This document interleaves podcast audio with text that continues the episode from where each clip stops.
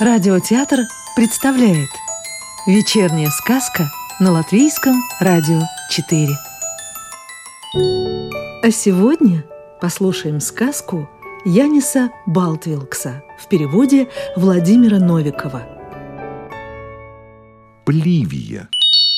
Точно так же, как есть дневные мотыльки и ночные мотыльки, дневные птицы и ночные птицы, встречаются дневные сказки и ночные сказки. Конечно же, лучше известны сказки дневные, потому что днем мы бодрствуем. И потому что днем светло, можем сказки увидеть. Очень многие из нас знакомы и с вечерними сказками. Пожалуй, чаще мы их слышим, чем видим. Порою даже по радио они говорят. А ночные сказки? Вот с ними людям удается встретиться редко. Недавно мне представилась такая счастливая возможность.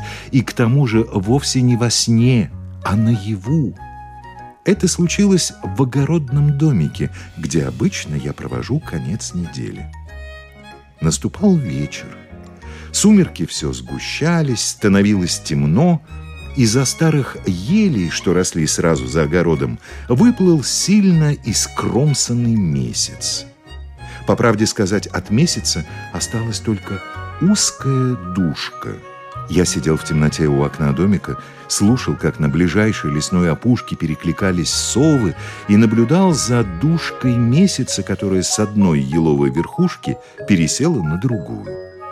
И тут в открытых дверях что-то затрепетало. Скорее это я почувствовал, чем услышал. Казалось, что в домик кто-то влетел. Может быть, летучая мышь? Надо посмотреть.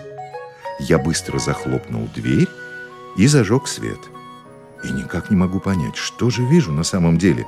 У потолка какое-то трепещущее создание. Довольно быстро соображаю, что это не летучая мышь. Но тогда кто? Или что? Уж не птичье ли это перо? Да нет, перо не боялось бы меня и не сторонилось бы света. Там трепещет какое-то существо.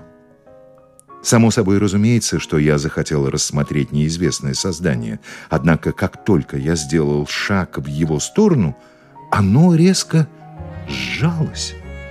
Да, бедняга меня очень боится. Я отступил, сел у стола и довольно спокойно произнес: «Так, может быть, ты умеешь говорить?»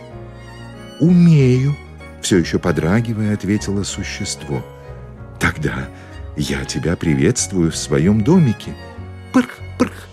Что-то уж очень непонятное прозвучало в ответ. «Почему ты меня боишься? Я тебя не обижу», — пробую успокоить неизвестное создание. «Мы, сестры Пливии, сторонимся людей». Гостья держалась по-прежнему с опаской. Однако теперь ее волнение не было столь сильным, она уже почти не дрожала. «Пливии?» — спросил я. «Кто же эти Пливии? И почему вы сторонитесь людей? Или люди сделали вам что-нибудь плохое?» «Мы Пливии», — она призадумалась. «Да и нет смысла это объяснять. Люди так и так нам не верят.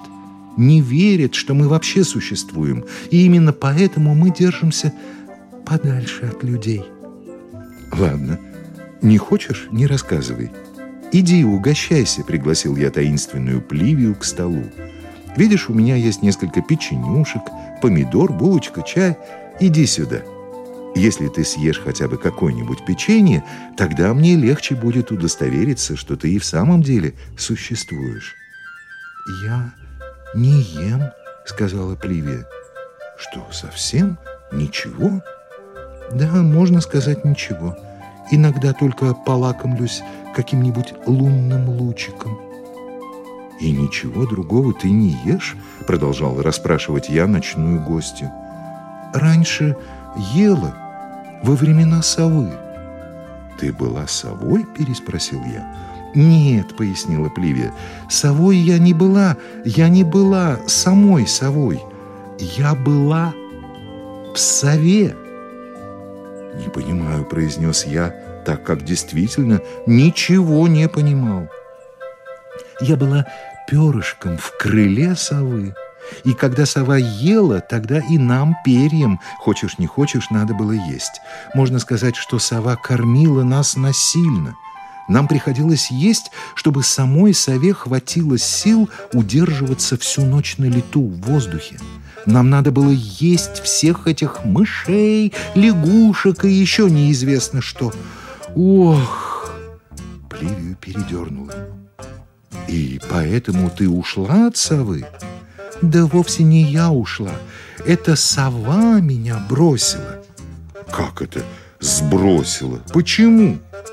Я продолжал расспрашивать гостью, которая, похоже, уже утомилась от моих вопросов.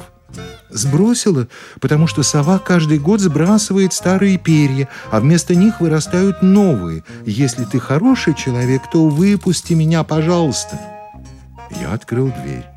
А Пливия тем временем опустилась на стол, прошла мимо тарелки с печеньем, окунула пальчик в чайную чашку, облизнула его и рассмеялась впервые за время нашего знакомства.